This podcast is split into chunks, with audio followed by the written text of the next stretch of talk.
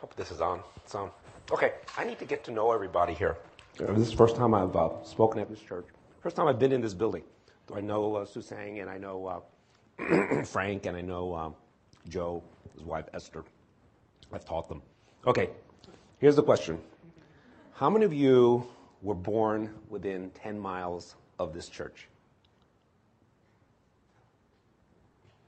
Wait minute, keep the hands up. Don't be so shy. Okay? How many of you were born in California? Raise your hand. Raise, this, is a, this is a very Asian raising hand, you know. Uh, come on, raise your hand. B, B. Okay. How many of you were born in a different state? Okay.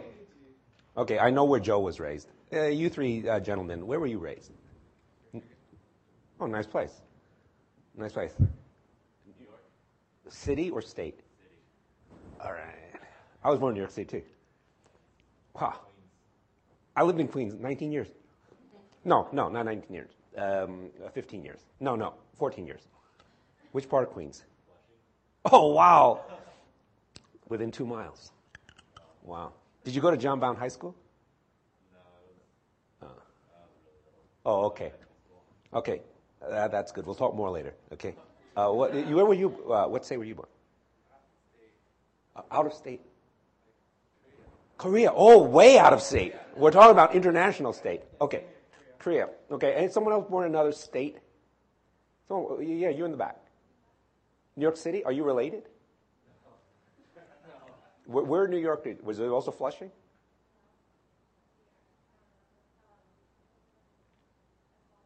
Oh, small town in New York. Many small towns in New York. Okay, how many was born in Korea? Oh, wow. Uh, this, this, that, that, that, that's a lot. Okay, and I'm assuming everyone uh, still lives. Everyone lives here. That's what uh, gathered. And, okay, okay. I'm not Korean. I'm uh, Chinese. Uh, I was. My father uh, was the first generation in the Louis clan who came to the United States. His father. Um, immigrated, or my grandfather immigrated, and um, he was born in New York City, and he was a really good dancer, um, which I don't know. You, you, talk about Asians and dancing, not really that. They're not the hottest, you know. We're not the hottest dancers. Always, you know, whatever, you know. Even you know, the Gangnam Style is kind of a goofy dance, you know. It's like you know, you don't want to see it.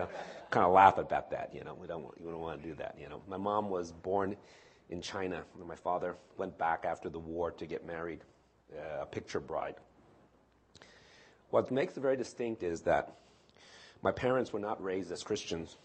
As a matter of fact, my brother and sister were the first Christians in the whole Louis clan to accept Jesus Christ and become Christians. And that was a very, very interesting thing because my parents were pagans. We used to go to we would offer sacrifices or what we've got uh, meals. We didn't, we didn't actually kill animals and, you know, I don't allow that, but we would offer prepared meals at home and we would offer them to, um, uh, like our, our, ancestors at their, uh, at their burial uh, sites. Uh, the old time Chinese did that. And so my parents allowed uh, my brother and sister to go to church, even though they weren't Christians, because they wanted them to go to a place that they were safe. But the Chinese people, like a lot of Asians, they don't want the kids to hang around the wrong people. You know, that's the word, that's the nightmare. Uh, hang around the wrong people. Don't want to hang around the wrong people, you know. I remember when I was, uh, uh, Joe was uh, showing me about the youth uh, worship. I said, I asked him a question, are they uh, generally good kids? And he said, yeah.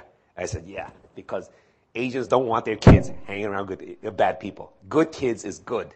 You see, good kids. So they, allowed my uh, brothers and sisters to go to church because it's a safe environment.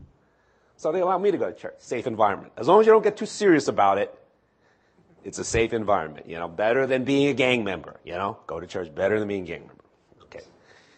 And lo and behold, my brothers and sisters took it very seriously, and um, I did. I did too.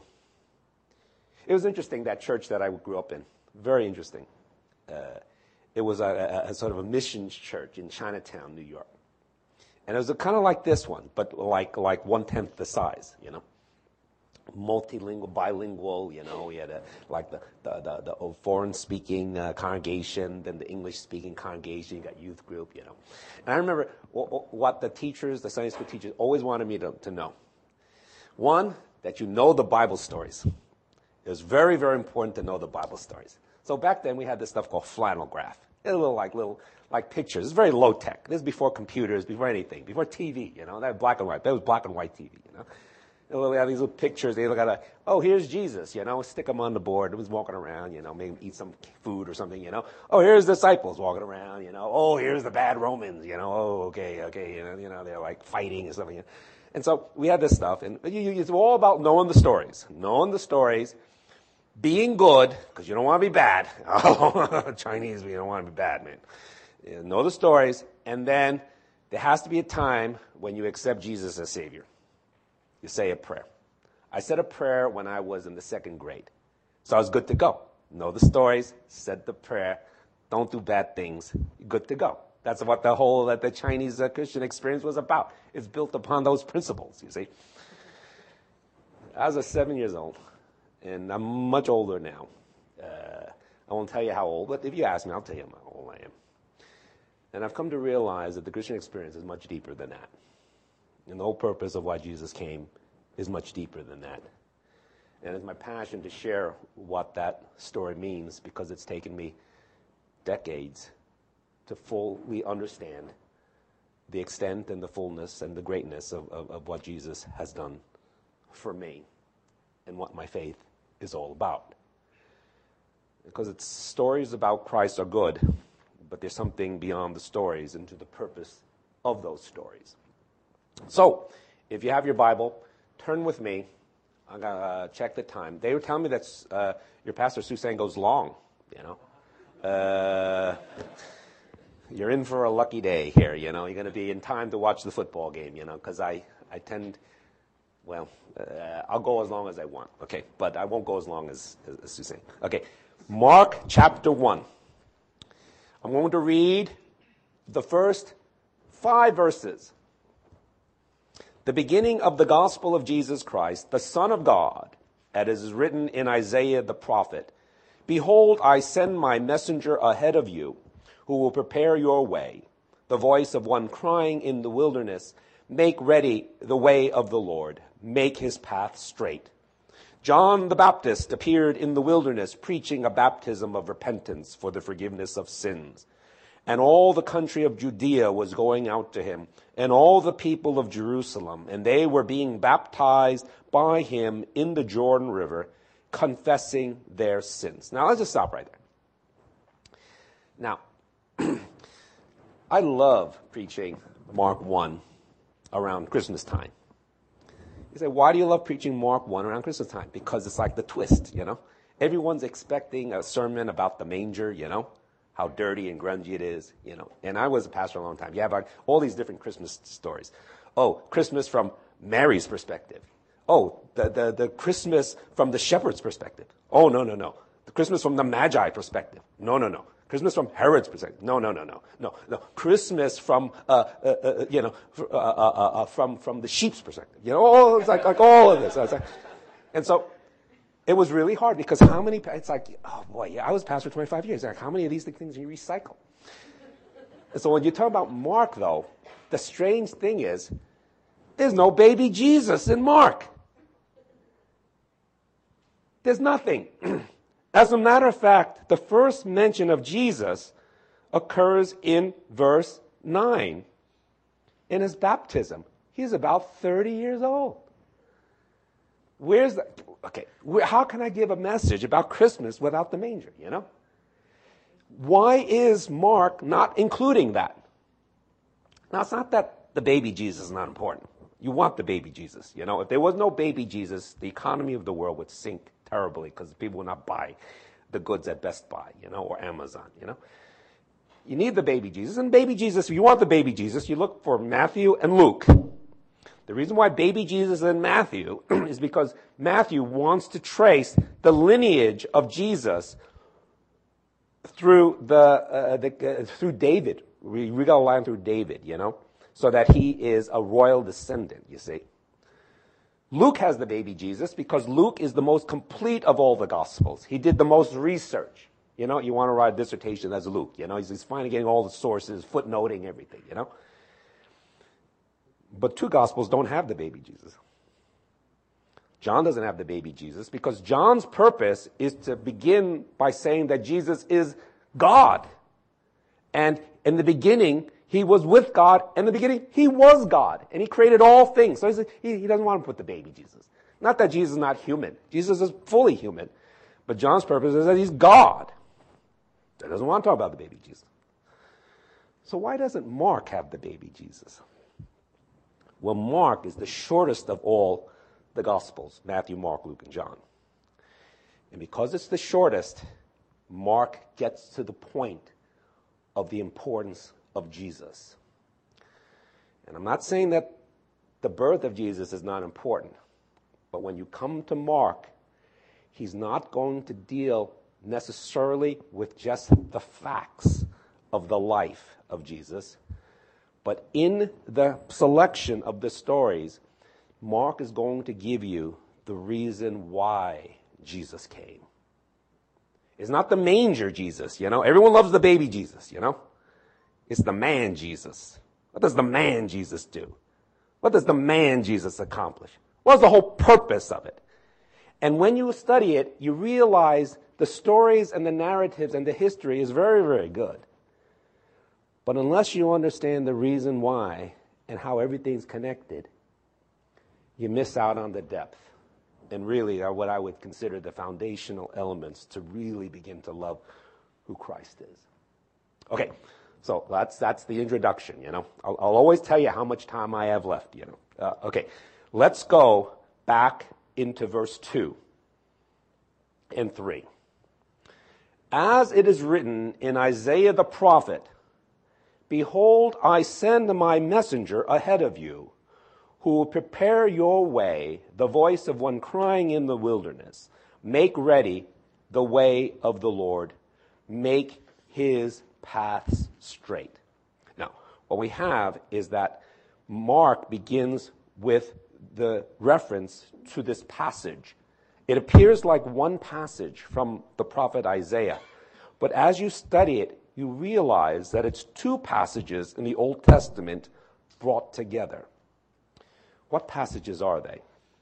The two passages I want you to have in your mind is Isaiah chapter 40 and Malachi chapter 3. Because as you read the context, oh, I'm like popping on this, you know. I'm going to put this lower. Okay? As you look at the context, you're going to realize the greater purpose. So let's look at that first one Isaiah chapter 40, verse 1 to 5. Comfort, O comfort my people, says the Lord. Speak kindly to Jerusalem and call out to her that her warfare has ended, that her iniquity has been removed, that she has received the Lord's hand double of all her sins. A voice is calling, Clear the way for the Lord in the wilderness, and make smooth in the desert a highway for our God. Let every valley be lifted up, and every mountain and hill be made low. And let the rough ground become a plain, and the rugged terrain a broad valley.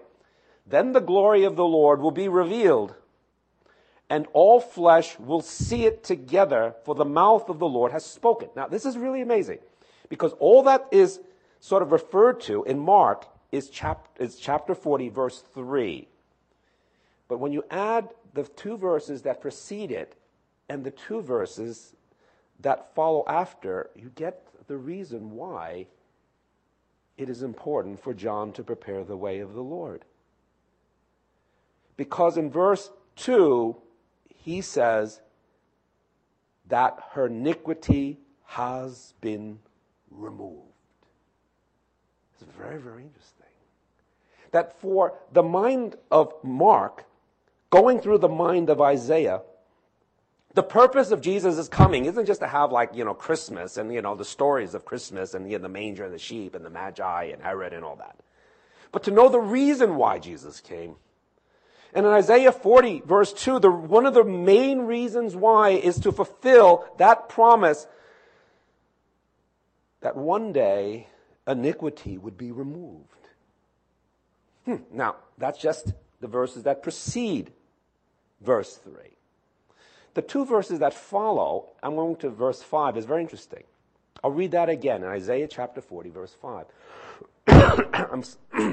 excuse me, I got sometimes a cough. It's my third week of a cold. Then the glory of the Lord will be revealed, and all flesh will see it together, and the mouth of the Lord has spoken. It is not only to deal with sin, it is to reveal the glory of God that all people, Israel, have been waiting to see.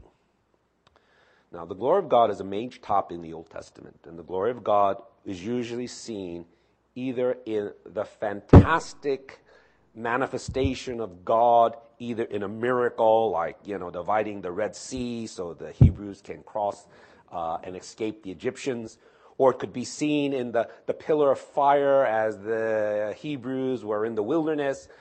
But mo- mostly it could be seen in the temple and the glory of God that comes upon the temple. We call the Shekinah glory that uh, filled the temple. Okay? It was visual. The glory of God in the Old Testament was visual. You could see it. You could touch it. Well, you can't really touch it because you touch you're dead, okay? You could see it, okay? You could see it, not touch it. You're dead? But it was before your eyes. And for some reason, this prophet Isaiah says, when this person comes, both these things of your sin and the glory of God will be combined in that event. Now, the quote of Mark in 1, verse 2 and 3, is a reference to Isaiah 40, but it's also a reference to Malachi chapter 3 the writer brings the two together. Malachi being the last book of the Old Testament. I'm going to read verses 1 to 4. Verse 1 Behold, I'm going to send my messenger, and he will clear the way before me. So that's the reference. Okay? And the Lord whom you seek will suddenly come to his temple and the messenger of the covenant in whom you delight. Behold, he is coming, says the Lord of hosts. But who can endure the day of his coming? And who can stand when he appears? For he is like a refiner's fire and like fuller's soap. And he will sit as a smelter and purify of silver, and he will purify the sons of Levi and refine them like gold and silver so that they may present to the Lord offerings in righteousness. Then the offering of Judah and Jerusalem will be pleasing in the Lord, to the Lord, in the days of old, as in the former years. Now, this is a really wild prophecy here. Because if verse 1 is being fulfilled all the way down to verse 4, then Mark is giving us a big tell in terms of what this whole purpose of Jesus is, why he's coming. It's not that you know the stories of the baby Jesus, it's that you understand why he's coming. From Isaiah's perspective, he's going to deal with sin and he's going to reveal the glory of God. From Malachi's perspective, it's something very, very different, but it's not different in terms of like totally off. It's like it's different from a different perspective. From Malachi's perspective, Jesus is coming and he's saying, oh, you know, I was going to the OMG, you know, oh my God, who can stand this guy coming, you know? Everyone head for the hills. No one can stand Jesus' presence, you know, because, you know, you know, you know, you, you, you, you're going to all hide. Who can endure the day of his coming? That is the question he asks.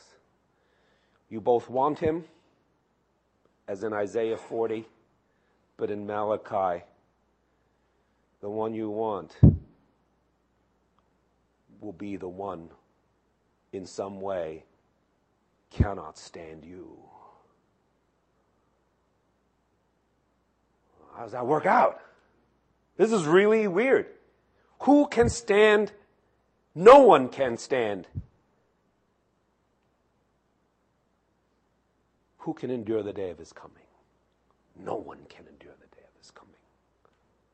For he is like refiner's fire and fuller's soap, and he will sit in a smelter and purify of silver, and he will purify the sons of Levi. He says, No one stands unless this person whom you seek purifies you. That's what the text says. No one stands except this person that you want, who cannot stand you, purifies you like silver and gold. And then it's not just the purification at the end of three, so that you may present to the Lord offerings in righteousness. Then the offering of Judah and Jerusalem will be pleasing to the Lord as in the days of old, as in the former years. And so that it's a process, it's a purification because you can't stand. And in that purification, you will be transformed to an individual who finally presents to God that which God had always desired from the earliest days of, of Abraham, Noah, what God had always intended. It's very interesting when you study the context of these prophecies of Old Testament that are referred to in the New. They really enlighten you. See, it's one thing to understand the stories of Jesus. It's another thing to understand the underlying themes that the story of Jesus reveal. Yeah, Jesus is born. The question I ask is why is he born? You know why he was born? To fulfill Isaiah and Malachi. And you know what they say and what they said? To forgive your transgressions and to reveal the glory of God. And who can stand the glory of God? So he will purify you and allow you to be a people to offer to God that which he had always desired from the days of old. Wow. Here I was, I'm a seven year old learning all the Bible stories. This what I call theological gospel, which undergirds the stories, is magnificent because it is talking about how Jesus Christ is going to come and change and interact and deal with us, every one of us who believe in Him. And it's not just in a way to understand the stories of Christ. It is in a way that you really understand how He has dealt with the innermost corruption and imperfection in you so that you can be transformed into a being that you have never known before. It is not a story of knowing the facts of Jesus and by saying a prayer and by being a good boy because you don't want to be a gang member. Oh, no, no, no, no, no. It's much broader than that. because within the introductory verses of Mark is revealed the whole purpose of the gospel and the good news of why Jesus is to come. Well, we must continue. We continue with verse 4, and we will go to verse 8. John the Baptist appeared in the wilderness preaching a baptism of repentance for the forgiveness of sins. And all the country of Judea was going out to him, and all the people of Jerusalem, and they were being baptized by him in the Jordan River, confessing their sins. Now, there are many themes weaved in Mark 1. I want you to make special notice the repetition of sin forgiveness of sin, repentance, and confessing of sins. That was the purpose of John's baptism. And Mark makes it very clear because he will reiterate it in two verses, 4 and 5. Verse 6 John was clothed with camel's hair and wore a leather belt around his waist, and his diet was locusts and wild honey. And he was preaching and saying, After me, one is coming who is mightier than I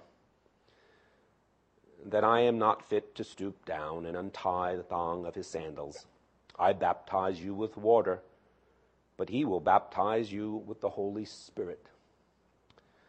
Now, what's really interesting, and we will go back to these verses as the message goes on, is that this John is asked this question about the one, uh, well, he's not that, he's preaching the one who is coming is mightier than he. And the thing that John uses to support the fact that Jesus is mightier than he is the fact that he will baptize with the Holy Spirit. And in my mind, that's very odd. Because I would have said, he's mightier than I because look, I can't I can't make the blind see. Try to. I myself wear glasses. I cannot do that on myself. Jesus can do that. Jesus touched me, I don't need glasses. Of have 2015 vision. 2010. You know, don't need it, just touch it, you know. Just throw away those glasses, you know. Jesus is mightier than I because he cast out demons. We can't. I get scared at some those horror movies. Don't want to watch them, you know? Jesus does Jesus not only can watch them, he can make the demon into the good person, you know? He, he could do all that. You know why Jesus is better? Because he's perfect. And you know why Jesus is better than mine? because he, he will he give the world of sins. You know why Jesus is better than I? Better than I? He's the Son of God. I'm just human. He could have said all these things and they'll all be correct. The thing that John says he is mightier than I is something that takes everyone off guard. Because he will baptize you with the Holy Spirit. He's referring to already the fulfillment of this quote in Acts chapter 2 outside of the gospel that, that will be when, occur when Jesus is ascended on high. You know why it's important? Because John begins with the forgiveness of sins and the confession of sins. And he points, you really want to know where the jackpot is. It is when the Spirit is bestowed upon all mankind, and you will be baptized with the Holy Spirit, and will be powered on high, and it is a continuum from forgiveness into a transformation. The center of the gospel is the cross and the resurrection. It is the catalyst in which all the major themes of Scripture revolve upon. You must always not be ashamed to proclaim the cross because it is a folly to people who are perishing. But you are also always to remember that the benefit of the cross is the receiving of the Holy Spirit, and the receiving of the Holy Spirit is to empower and to transform each and every one of us who believe in the inner self. That we would be different. That we would not just be people who say a sinner's prayer and just do exactly what we wanted to do and always have been doing in our lives but in John's words, that we would understand the full gospel of Jesus Christ from the very center of his crucifixion and resurrection to the what follows after that and the transformation that is from on high of what he will do for us. Too often, I'm from an Asian culture, and um, there are certain of the Asian cultures that are very success oriented and success driven. And we view our worth either by education, wealth, occupation. Okay? I mean, that's, that, that's, that, that, that, that probably intersects huge portions of you could be different Asian ethnicities, but you know it, that that that that pretty much you know covers a big piece of the pie, you know. Uh, education, wealth, um, and occupation, you see?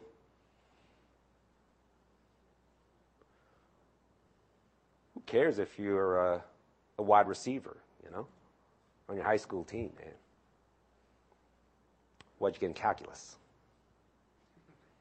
You see? Who cares that you like, you know, you know, what, what, what would you do in, in life? You know, you like, you like, uh, uh, you know, you, you, you, got, you made your YouTube video and you got like, a, you know, a thousand likes or something, you know? Where'd you go to college? There's a, there's a weakness. I can't say weakness. It's a strength. It's actually a very, it's a strength But a strength is also a weakness when it comes to spiritual realms. Because in the spiritual realms, you don't realize that in the spiritual realms, the true empowerment and transformation in each and every one of us is not from yourself. It is the gift of God and the gift of the Spirit. And too often we even see our Christian existence and our Christian service as things that we do and that we, we attain and we learn and we serve and we sacrifice, not knowing that it is the Spirit of God that empowers you and transforms you in the inner man. And many of you are young. I am 56. I'm a grandfather. And you realize in the decades that I was a Christian, almost five decades, because I came to Christ as a seven year old, that it took many decades to realize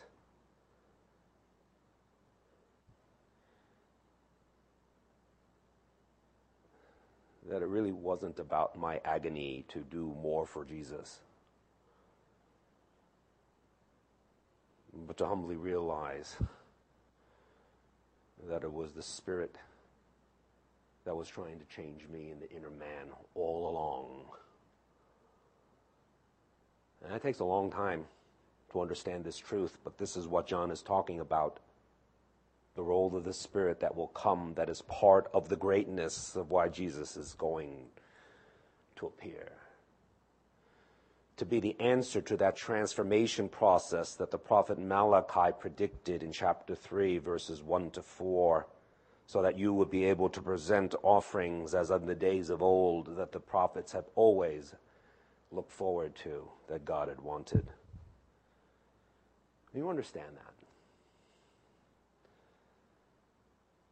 that believing in Jesus is not just a point in time so that you could live your life the way you want.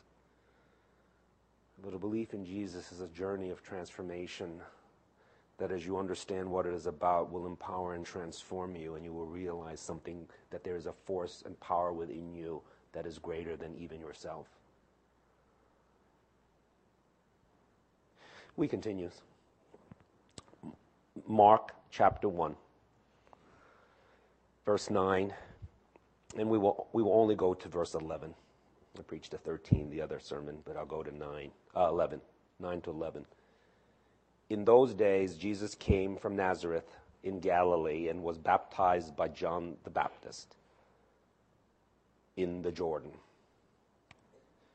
Now, you have to realize that there is a development of this John and baptism and Jesus being baptized thing. You have to understand why it is occurring.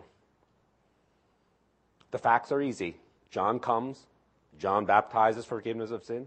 Jesus baptized, dunk him, you know, whatever. It might be sprinkle your Presbyter, you know, your Reformed church, you might sprinkle, you know, whatever, you know. That's okay with me, you know. Uh, and that's just the facts. No, no, no, no. Behind the facts is the reason why. When you understand the reason why, something unusual is occurring. You see, it is clear that in Mark 1, verse 4 and 5, John is baptizing for one specific purpose repentance for the forgiveness of sins. So when people came to be baptized by John, like in verse 5, they had to come confessing their sins. Because the only purpose for John's baptism is for repentance and forgiveness of sins. You want to be baptized by John? You confess your sins. That's the way it is, baby. That's it. I don't have any other options. Jesus comes and you don't see clearly in Mark's gospel, but in Matthew, you have this tension. John can't believe that Jesus wants to be baptized. I only do one type of baptism. And repentance and forgiveness of sins, and people who want to be baptized confess their sins. You are mightier than I. I don't want to baptize you. In Matthew's gospel, Jesus says, But I need to be baptized to fulfill all righteousness. What are you talking about? You have no sin to confess. So why do you need to be baptized? See, when you begin to understand the reason why, and the whole, you see, Mark makes it is really interesting because in Mark, reference to Isaiah 40 and Malachi 3 Both texts refer to transgression and forgiveness of transgression or removal of transgression in Isaiah 40 and Malachi 3 who can stand his presence? You need to be refined. They all talk about sin. John comes and he's baptized with sin. So the, the, the, the theme continues. Jesus throws the whole thing off. Why does he need to come? Why does he? Well, I know why he needs to come. Why does he need to be baptized? Not because he's going to confess it.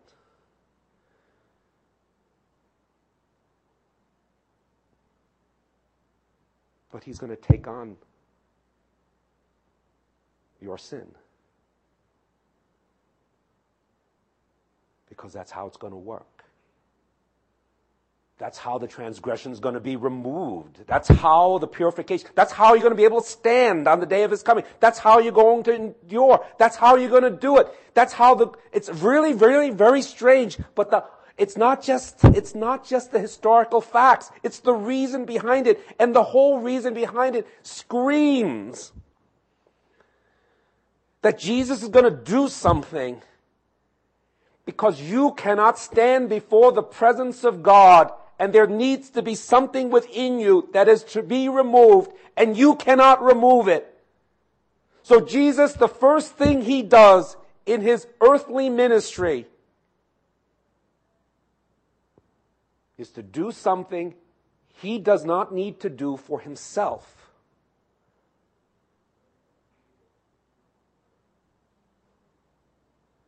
But he does it as the first show to identify with us. See, oftentimes people think that the great things of Jesus is the healing of the lame or the blind or the removing of uh, demons. In Mark's gospel, the first magnificent act of Jesus when he was baptized even though he did not need to be.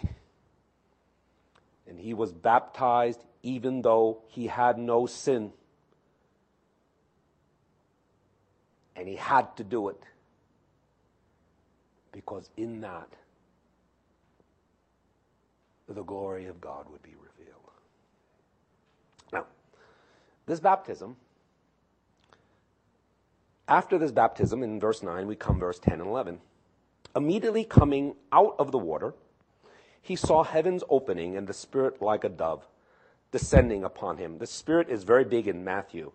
Baptism of the Spirit in verse uh, 8, the descending of the Spirit in Jesus in verse, verse 10, and then in verse 12, you have the Spirit leading Jesus into the wilderness. It's really big. We don't have time to talk about that. Okay? You have to go to seminary and learn that. Okay, um, but the, the Spirit dove comes on him. But I love verse 11. And a voice came out of heaven You are my beloved Son, and you are I'm well pleased. Now, so what in the world's going on here? Okay, part of it is to fulfill uh, Isaiah 40, verses 1 to, what was it? Was, what were we, 1 to 5? To reveal the glory of God. That through Jesus, you're going to see God in a way that you've never seen before. And one of the ways you've never seen him before is that he exists in a Trinity. He's one God, he has three persons. It's very clear right here. So that's one way the glory of God is revealed. But there's another way the glory of God is revealed. Because in Mark 1, verses 9 and 11, it begins to show us what the whole purpose of God is. That you cannot be a believer in Jesus and see the glory of God as some visual thing, you know? Visual, some, some you know, computer graphics, you know? Whoa, wow, this is wonderful, you know? Because the glory of God in the Old Testament takes a big leap forward in the New Testament. The glory of God in the Old Testament was always like visual extravaganza. You know, wow, this is great. You know, computer generated graphics. I've never seen that before. That's wonderful. Glory of God in the New Testament is very different. The question is, why does the Father say after the baptism, You are my beloved Son and you am well pleased? The answer is very easy. Because in verse 9, Jesus is baptized. For baptism, he does not need to do. He identifies with us before he does any miracles. You see, what's interesting is the bookend of the baptism and the cross is the ultimate theological purpose of Jesus Christ. Everything in between is very, very important, but they must be bookend by the identification of sin and the cross. And once Jesus begins to make that identification, the Father says, That's my boy. In American vernacular, that's my boy. Now, I'll tell you, I don't know when I, when I begin the sermon? I got to call. I got to close soon. You start at ten. Start a little late. There's an Asian church. Start a little. Okay, I'll go five more minutes. Asian parents have a distinct way of of uh, praising their children. And many Asian parents, and this crosses Chinese, goes in Japanese, Korean too. They don't want to praise their children too much. Go on the head better them hungry and humble, you know? You know, then you, know, you don't want this entitled, uh, uh, you know, you don't want entitled Asian children, you know? Oh, oh, you got a D. Oh, how good you are. No, no, no, no, no, no. You know, even an A minus, you know, you know, not that good. Even an A, well, you know, it's okay if you could do it next year too, you know? It's always like there's something that you could always, you know, string it together, you know? Very short on praise. I've felt Asian parents very short on praise. Yeah, you got to really bowl them over to praise. Okay? And so when they've praised you, so think about it in your past, when they've praised you, what was it for? Some of you might say they've never praised me, which is very possible because it's within the stand, one, two standard deviations of Asian parents, you know? You know, within one standard deviation, they praised you once. You know, within the media, they praise you twice, you know, but, you know, and, but it's within the, the, the, the, the, the experience of the Asian parent, you know. When did they did praise you? Well, I could tell you probably when you did well in school. They probably praise you. When you got into the good university, they probably praised you. If you went to Stanford, they might buy you a car. As an example of their, that's my boy. Uh, driving the Cardinal Red. Uh, what, what, what's a big car in Korean? Uh, what's, a, what's, a, what's a status car in the Korean culture? What is it? BMW? I was going to say Hyundai, but it might not be a, a you know, it's, it's Korean. You know, it's like no, no, no, no, no, no, no. That's what that's what you know. No, it's BMW. Okay, Cardinal red BMW with uh, you know Stanford, uh, you know, plate on the back. You know, one might be when you um, got your good job. Or maybe when you chose correctly in uh, a, a spouse that they approved of they congratulated you. But it's always usually about achievement. And it's a very good thing about the Asian culture because we, we, we, we, we, we don't come up expecting much in life. Yeah, you do, you do. It's all about what you do, you know? It's all about what you do. You know? Okay, why does God praise his son and say, That's my boy? He didn't heal anybody yet. He didn't cast out any demons yet. That's my boy.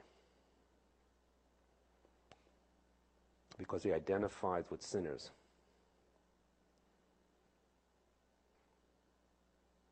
And it's the beginning of what Jesus will do. And that he will die for the sins of the world. That's my boy. How un Asian is it?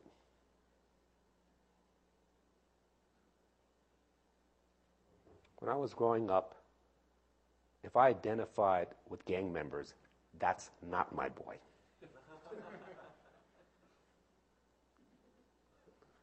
it's not my boy. My boy goes to Kumon. My boy is on the math team. my boy was in the top 2 percentile in SAT. My boy, his safe school is Cal Berkeley. That's a safe school. That's dang right, man. That's my boy, man. That's my boy. See, I'm not saying it's bad, man. Both my daughters went to UCLA. Those are my girls. Those are my girls. You see, I mean, you know, you, are like, you know, there's something about it. I'll tell you one of the most impressive things about one of my son-in-laws. Every so often, he picks up homeless people to bring them to the church they go to. And one day, my son-in-law, who's also a UCLA grad, because that's my boy. the homeless person said, I need a pair of pants.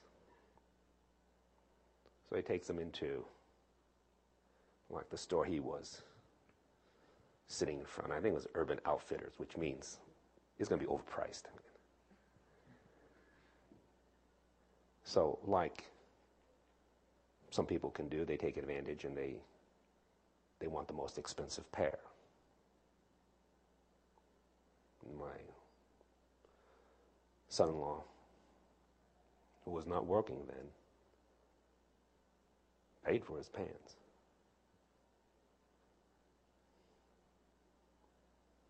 That's my boy.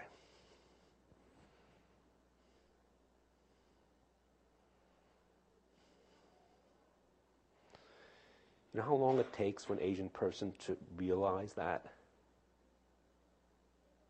He's a UCLA grad. He works in civil engineering. He does well. He's going to get his MBA.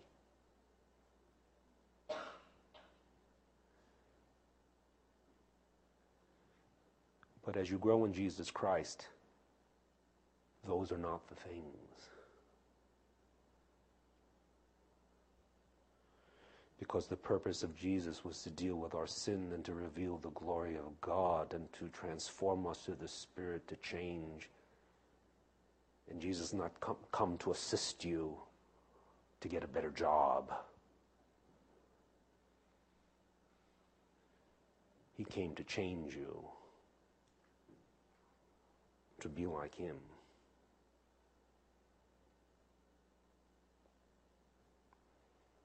That's my boy.